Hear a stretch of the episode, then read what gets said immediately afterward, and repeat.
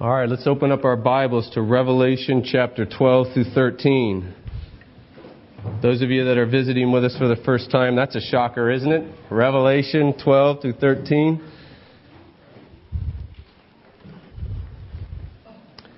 There's a New Testament scholar, his name is Dennis Johnson. He says something very interesting. He says the question why can precipitate almost an endless chain of explanations. For instance, well, why did he die?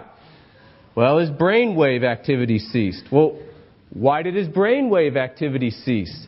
Well, his brain no longer received the oxygen it needed. Well, why did his brain no longer receive the oxygen that he needed? Well, his heart stopped beating. Well, why did his heart stop beating? Well, a bullet passed through it. Okay, well, why did a bullet pass through it? It was propelled toward him at a high speed.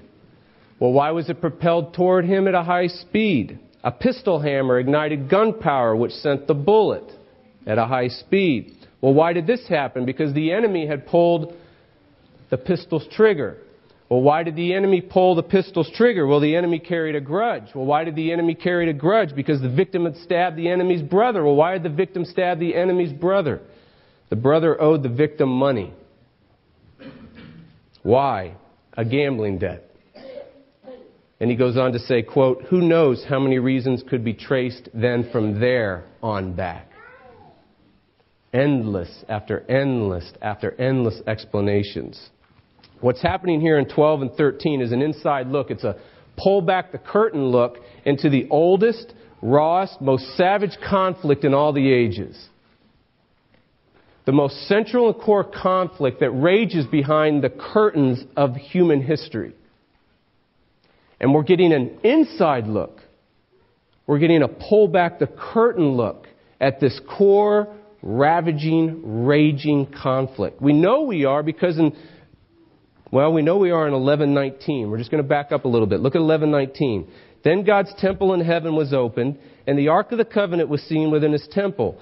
There were flashes of lightning, rumblings and peals of thunder, earthquake and heavy hail. We know we're on an elevator down into the lower level explanations of reality because of this passage.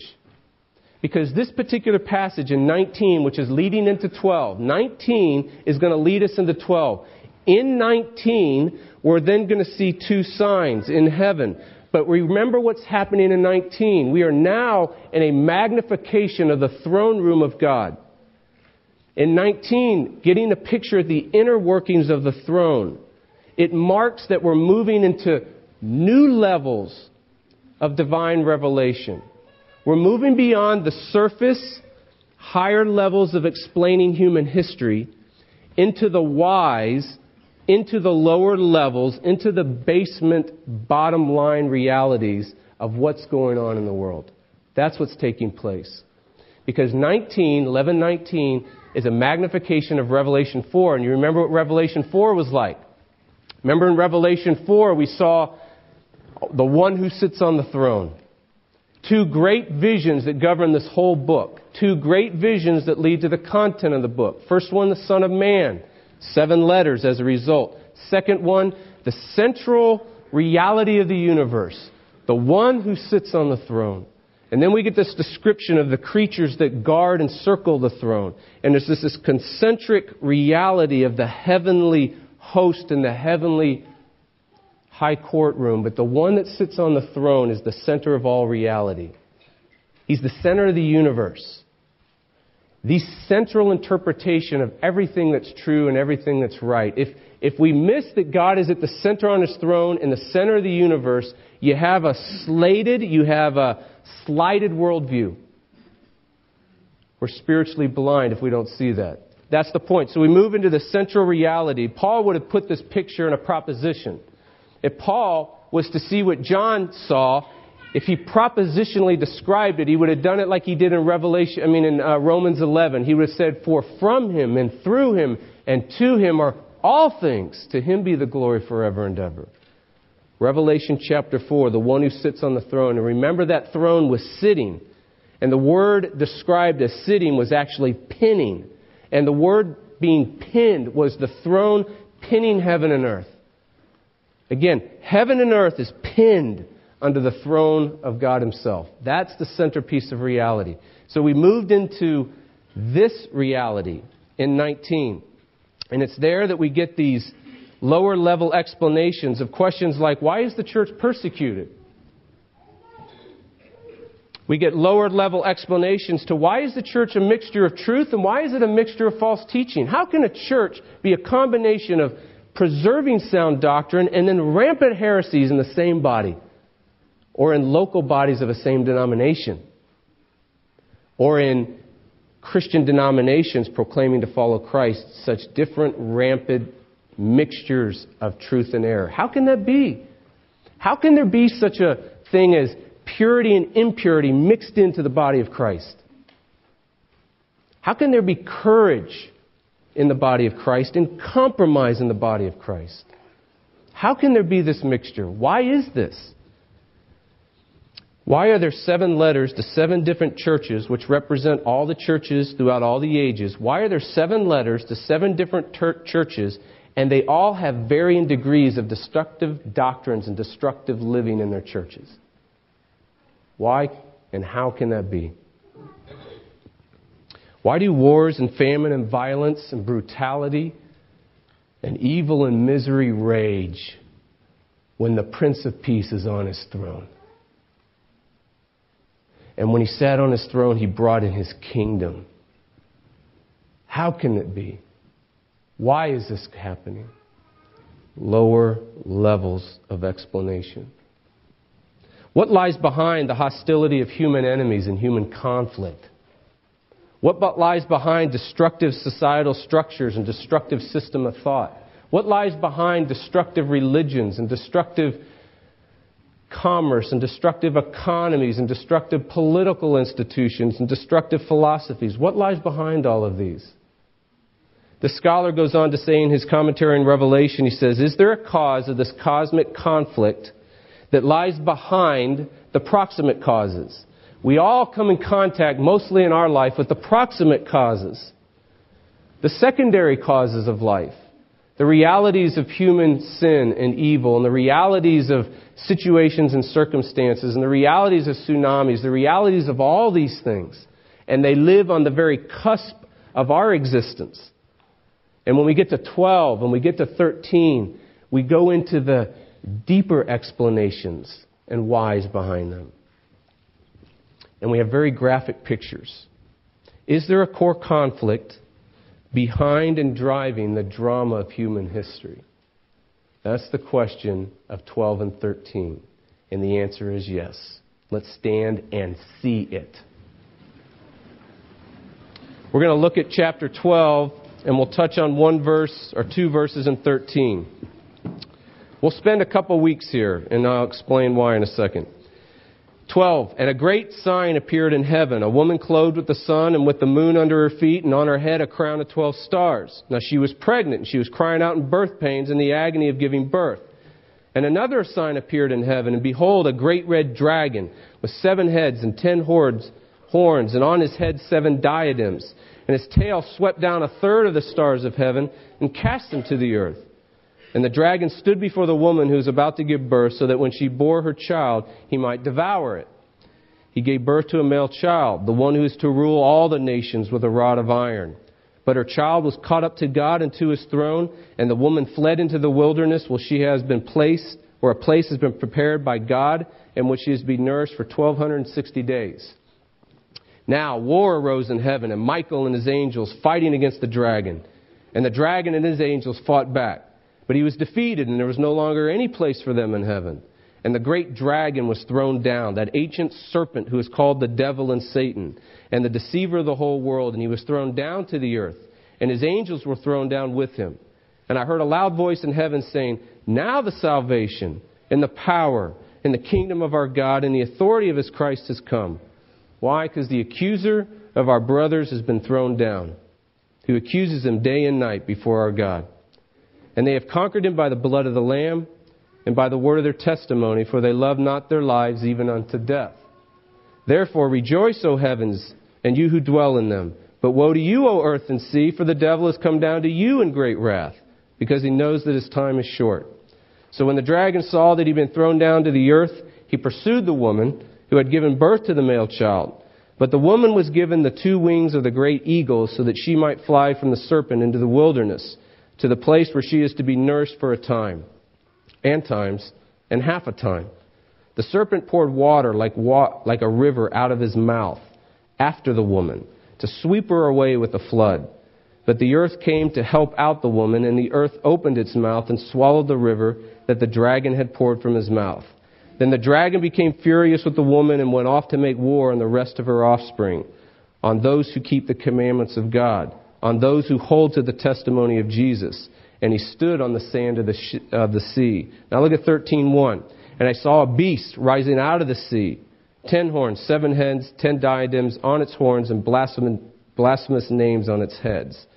Then go to 11. Then I saw another beast rising out of the earth, one coming out of the sea, one coming out of the earth. It had two horns like a lamb, and it spoke like a dragon. The word of the Lord. Be Please be seated.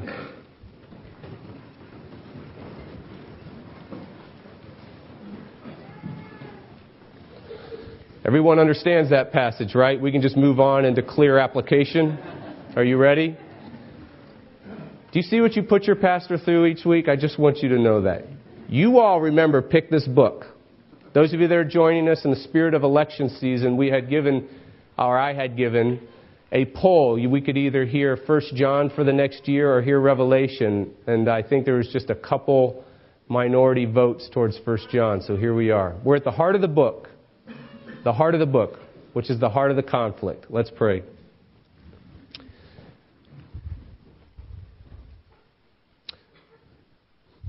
Oh, Father, we, we definitely acknowledge our need to hear from you. We acknowledge our need, Lord, to have you help us to see what's going on in this passage, to help us hear what's going on in this passage. But Lord, more than anything, it's, it's not about distantly seeing and distantly hearing. This passage needs to come alive in our lives. As it was said of, of Edwards, all his application was doctrine, and all his doctrine was application. So, O oh Lord, may your doctrine live and move and have life in us. I pray, Lord, that you'd give help to me to speak it, you'd give help for all of us to hear it. And again, that you would give us eyes to see and you would give us a heart to savor the truths and the realities of you in this passage. And we ask this in Christ's name. Amen. All right, we're going to take a test, and it's a self administered test. No one's going to grade you.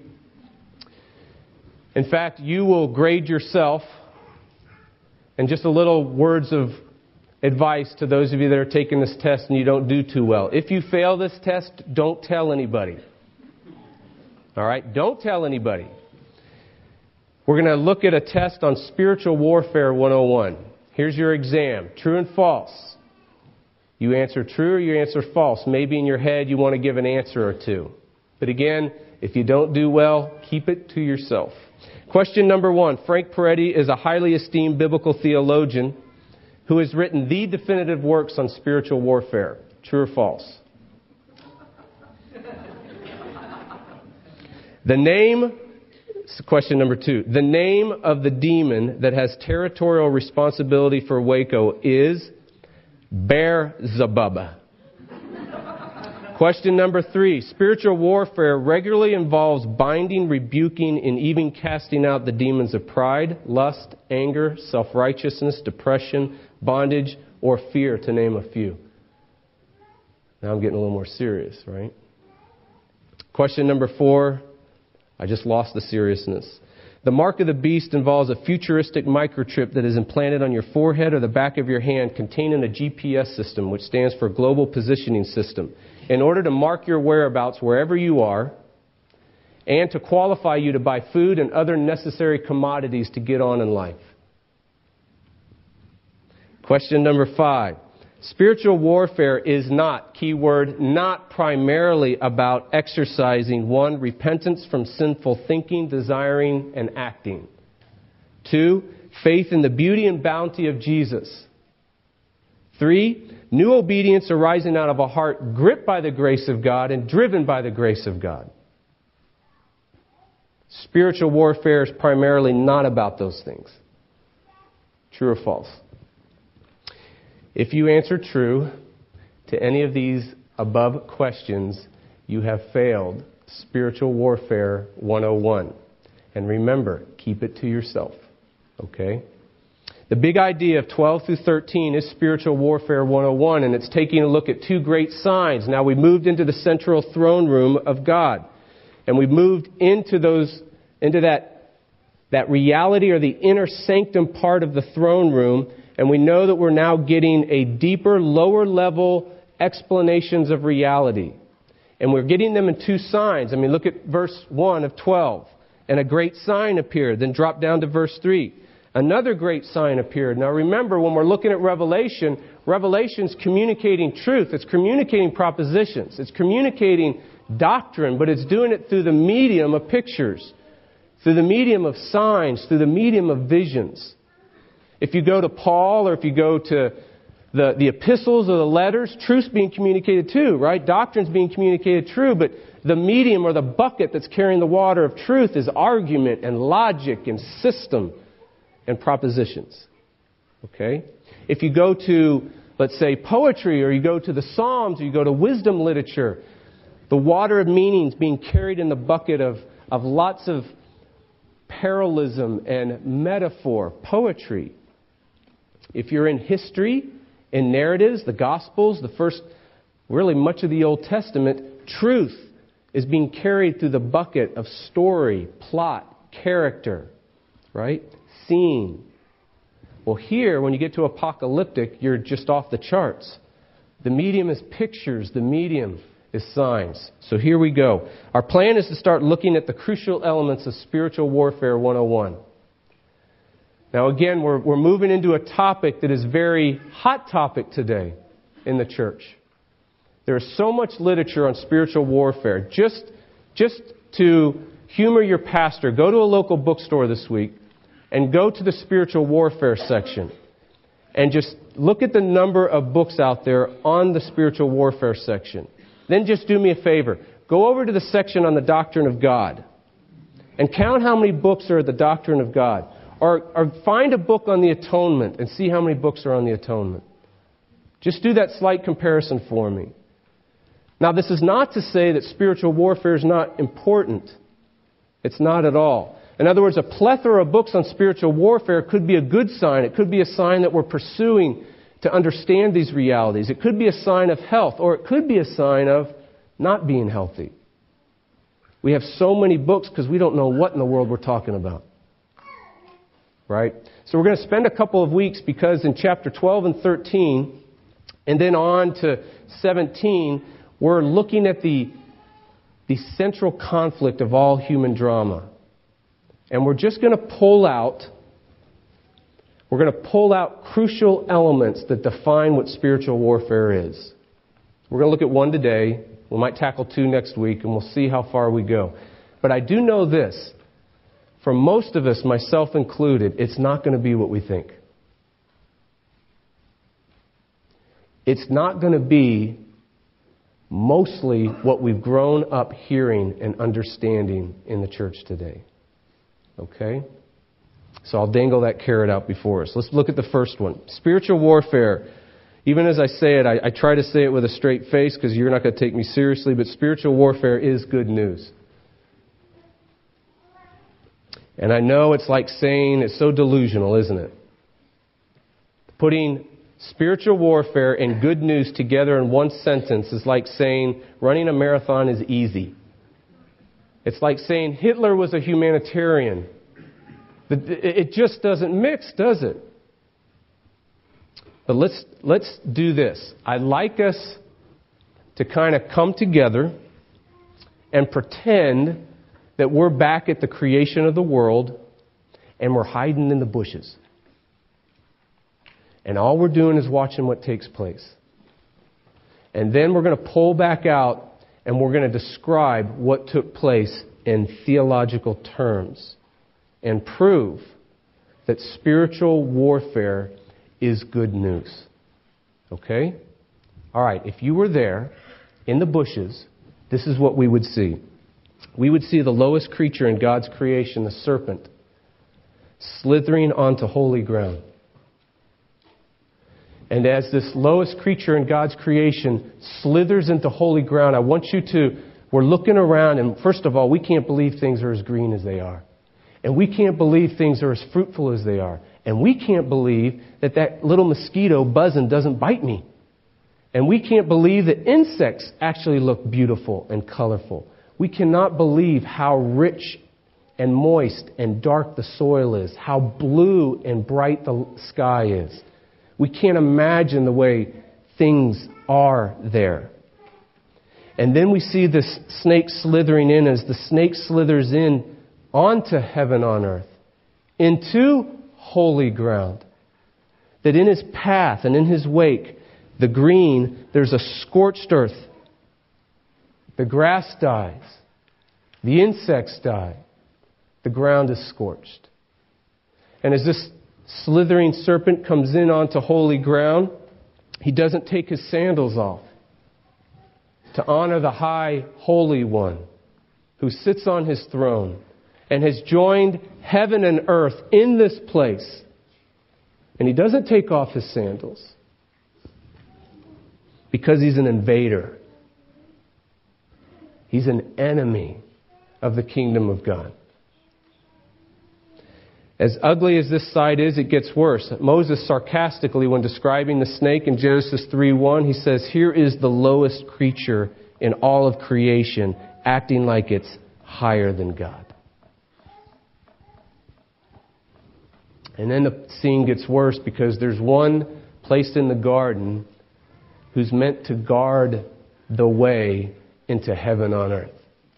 There's one there in the garden who's meant to be a guardian of holiness, a one in there that's meant to mirror what the cherub and the seraphim do behind the throne room of God, how they circle like a praetorian guard, and they will not allow any uncleanliness, any unholiness to come in and stain and scorch holy realities. And this one that's there, we're looking at him and we see the serpent slithering and we see the scorched earth coming in. Green, bright, light, beauty, bounty, death, scorched, black, ground behind him.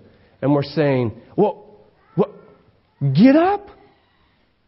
Do something! And he just sits there, falling asleep at his post. Obviously not physically, but spiritually he's asleep at his post. Every slithering inch into the garden Uncleanliness is staining it. Unholiness is staining it. And like a horror flick, Adam stands and watches. You remember those old horror flicks when the hideous creature is in the house? And then he's in the room? And then he's in the darkness in the closet? And then in walks the cool star of the movie? And he walks into the house, or she walks into the house, into the room, and puts her or his back to the dark closet, and everyone in the theater saying, Turn around! Everyone's screaming, Turn around, you fool! Turn around! You know, we're all just digging in. Girls are going like this, or my wife's going like this. You know, it's just that kind of reality. Everyone's yelling, Turn around, turn around. Adam never turns around. Never turns around. He allows the creature to come in, and instead of doing what he's supposed to do, he never turns around. He lets the enemy in to kill and destroy. Numbers 3 gives us a great glimpse of what Adam was supposed to do. God's listing the duties of the Levite priests in number th- Numbers 3. He lists the duty or the key action word, it's a very aggressive word. It's called guard or keep, watch over, guard, guard. It's used 11 times in one chapter to describe what the Levites were supposed to do. What were they supposed to do? They were supposed to guard, keep the holy things of God. Particularly, they were supposed to keep unholiness or uncleanliness from slithering in and staining the tabernacle, the furnishings in the temple, and the holy priesthood of the, of the Aaronic priests. Okay? God gave him this charge. He said, if any outsider comes near, put him to death. If your brother or sister comes near, put them to death. Why? Why has God seemed so harsh? Because God joined heaven to earth in Israel's history. And when he did, things became holy down here. And the Levite priests were to guard the kingdom of God from unholiness. Adam was placed in the central point of the kingdom of God, and he was to destroy any invader that came in. And he didn't. Now, their eyes were opened in the blink of an eye, wasn't it? I mean, it just happened just like that. You read the text, and all of a sudden, as, as quick as you could blink, they transferred kingdoms. It's unbelievable. And we know they transferred kingdoms because we start seeing that the way they see themselves, the way they're seeing God, the way they see each other, the way they see the world, completely devoid of God now. And we get these picturesque words like shame and, and their eyes were opened and they, they see they're naked and they, they can't understand the guilt that they're feeling, and all of a sudden the world's turned upside down forever. And in fact, what happens is a dark madness moved into their minds. All of a sudden, instead of thinking according to God and His Word and, and interpreting reality according to the voice of the Lord, they're now thinking and perceiving and interpreting all of reality in, in light of their own fallen, darkened minds, in light of the opinions of others and a, and a, and a slithering serpent. But not only has madness moved into their mind, but hostility has burrowed itself deep into their heart. There's a hostility in their heart towards God now. They can't even comprehend it. It's this deep, deep distrust, this rebellion and resistance, this refusal to trust in the goodness of God, deeply embedded into their heart. And they start realizing there are now rampant cravings, dominating desires, and twisted and distorted desires that push and pull their affections and their loves, pulling them away from God and towards creatures and lies. But not only that, they've seen that their mind has been made mad, their hearts have been made hostile to God, and now their hands have become hard. And instead of their hands going forward in blessing and productivity to the glory of God, their hands now go forward in thorns and fruitless behavior and actions. And so is the world. And you and I were there. And we see it. And we smell it. And we taste it. And it's hideous.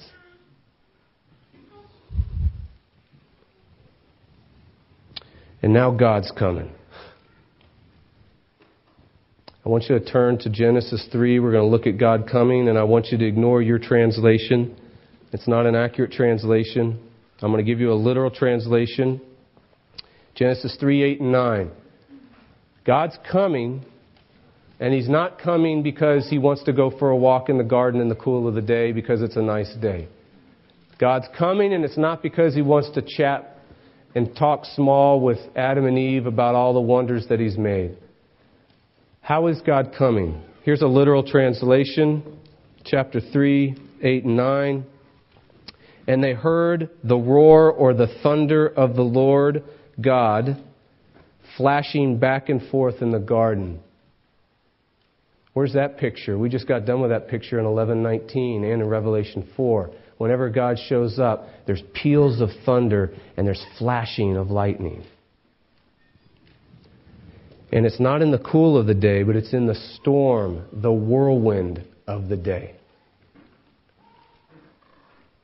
What's happening here is that God is coming to judge his creatures. He's coming to judge his servant. And the wrath and curse of God is about ready to be let loose.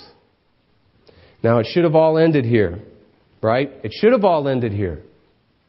The serpent and Adam and Eve should have been judged by the wrath and curse of God. Holiness should have been poured out on unholiness. It should have ended there. The game should have been over. And that's where we get to the good news because spiritual warfare means you're not on the same team as the serpent anymore. Spiritual warfare means you're not on the same team as the serpent anymore. Something's happened. When God does come, and He does come in judgment, and He does come as the king to prosecute, and He does come to lay out the curses of the covenant that they've broken. He does come, and when He comes, it is flashing lightning, and it is thunder, and no wonder they're hiding. We would hide too. In fact, we're trembling in the bushes as He comes. And then when He comes up, He pronounces His curses, and what's the first curse He says? If you look at it in 315, again, I will put enmity between you and the woman, between your offspring and her offspring. God breaks up the dark bond between the serpent and Adam and Eve. He puts hostility where there was friendship.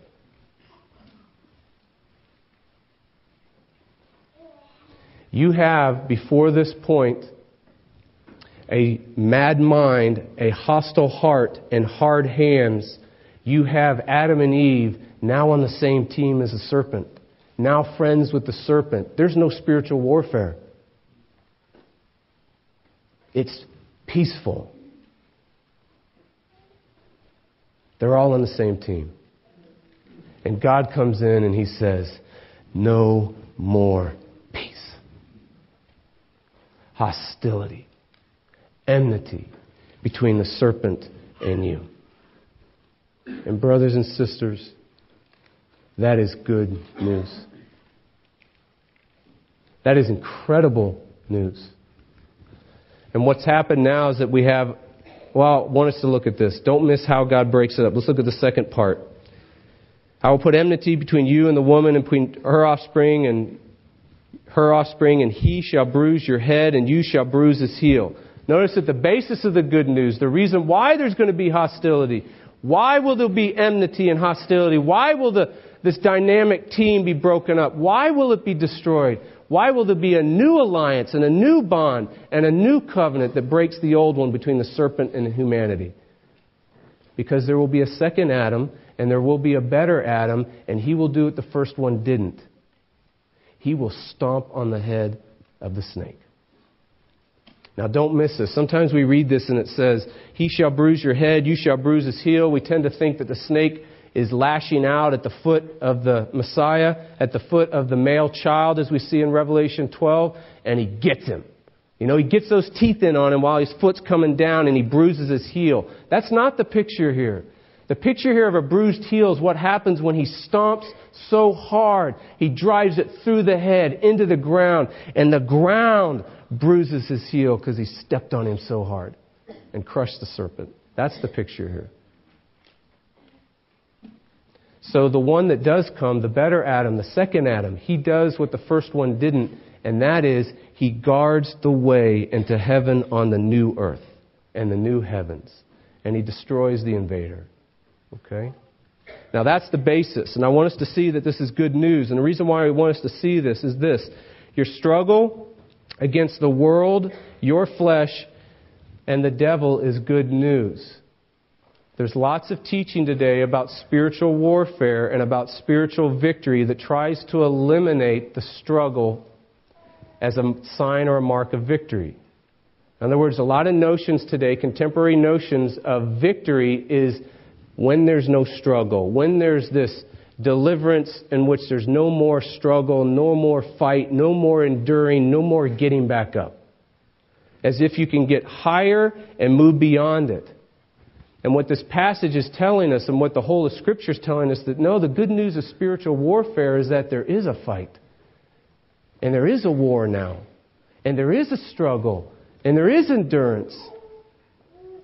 And there is resistance. And when you do fall down, you do get back up again. In fact, that's the, the greatest sign of the victory. The greatest sign that there's good news is now that there's a struggle.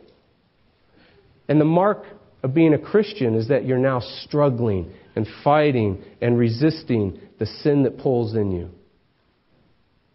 and the dragon's deceitful tactics and the world that seeks to seduce you. You're now at war for the first time when you become a Christian. You're no longer on the same team. Do you see how good news this is? This is incredible good news. God, by His grace, because He crushed His Son, He breaks the alliance. and now forms a new one with you. And that new one is not based on your obedience like it was with Adam.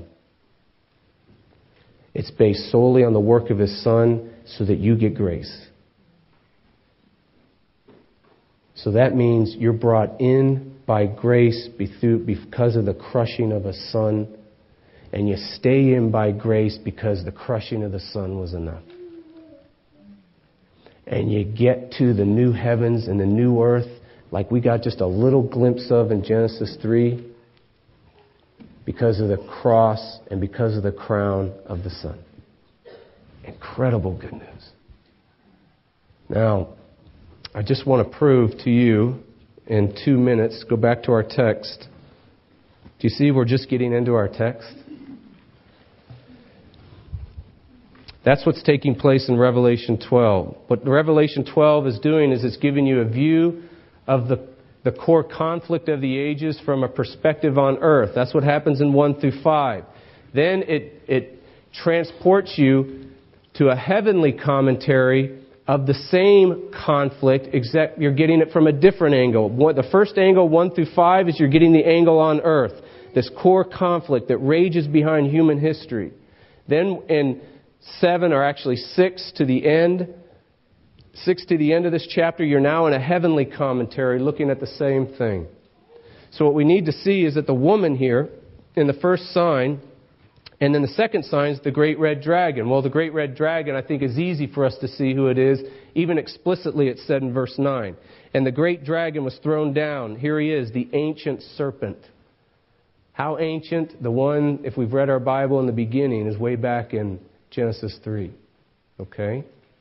So the great red dragon here is the great ancient serpent, Satan, the devil. Now, who is this woman? Clothed in the sun, standing on the moon, 12 stars in her crown. Well, that picture, remember when we were reading these signs and these pictures, the first place we go is not to our imagination and not to the newspaper. The first place we go is to the Old Testament. And what's interesting, in Joseph's dream, remember Joseph? And when he had his dream, remember that weird dream? That there was the sun and the moon and 11 stars bowing down to him. Now, what's significant about that dream is, is that Israel just got named in 12 sons. Jacob's 12 sons have just been named in the text. And immediately Joseph has this dream.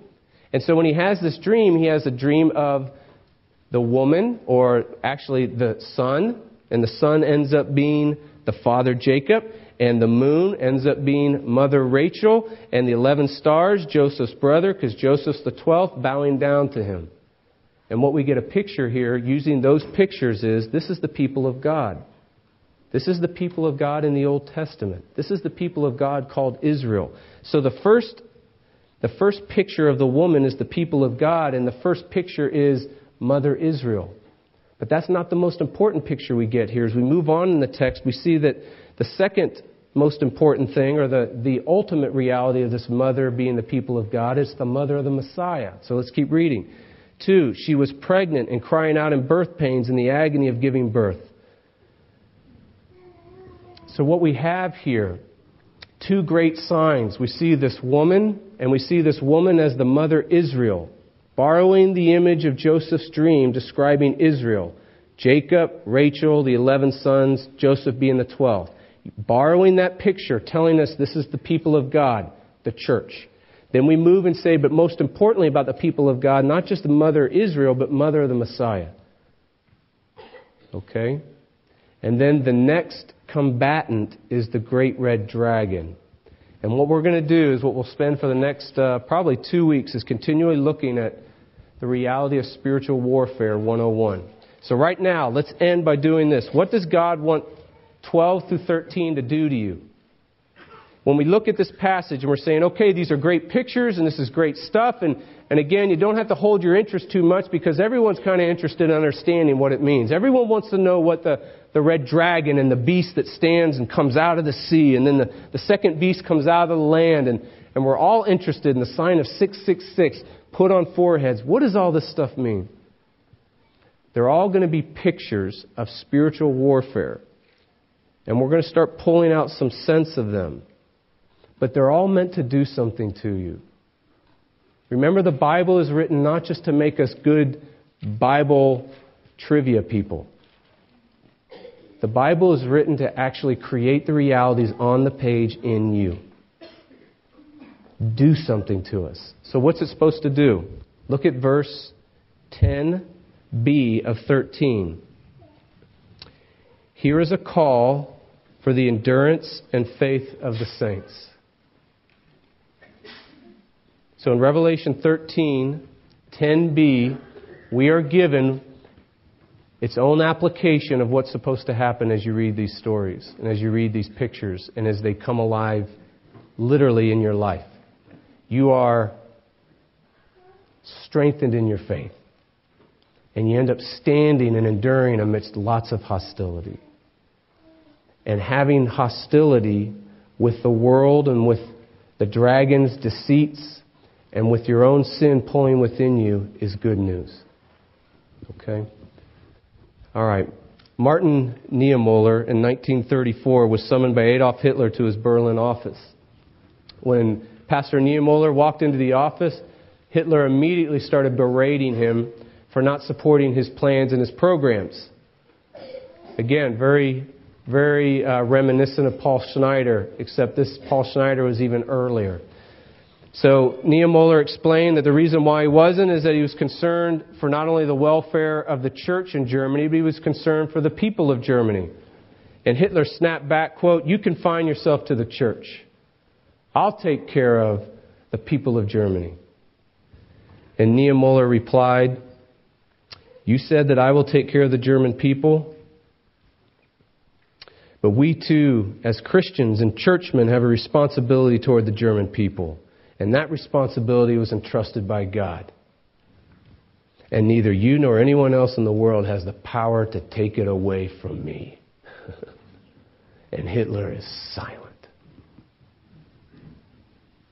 That night, his home is raided by the Gestapo. A couple days later, his church is bombed. Now he's in a holding cell awaiting trial. To his own admission, he said he was overcome with terror and loneliness. This is the stuff he was thinking. What will become of me? What will become of my family? What will become of the church? What tortures await all of them? Will they torture my family? I can't bear the thought of that. Those are what was running around in his head. And his blood turned like ice in his veins. And if the ground could have swallowed him up, he would have gone willingly. He was saying he couldn't go on. He couldn't trust the Lord.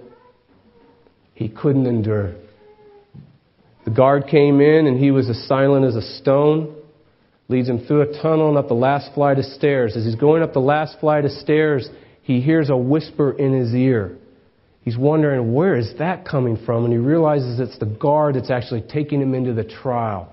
And he's quoting Proverbs 18:10. The name of the Lord is a strong tower. The righteous run to it and are safe.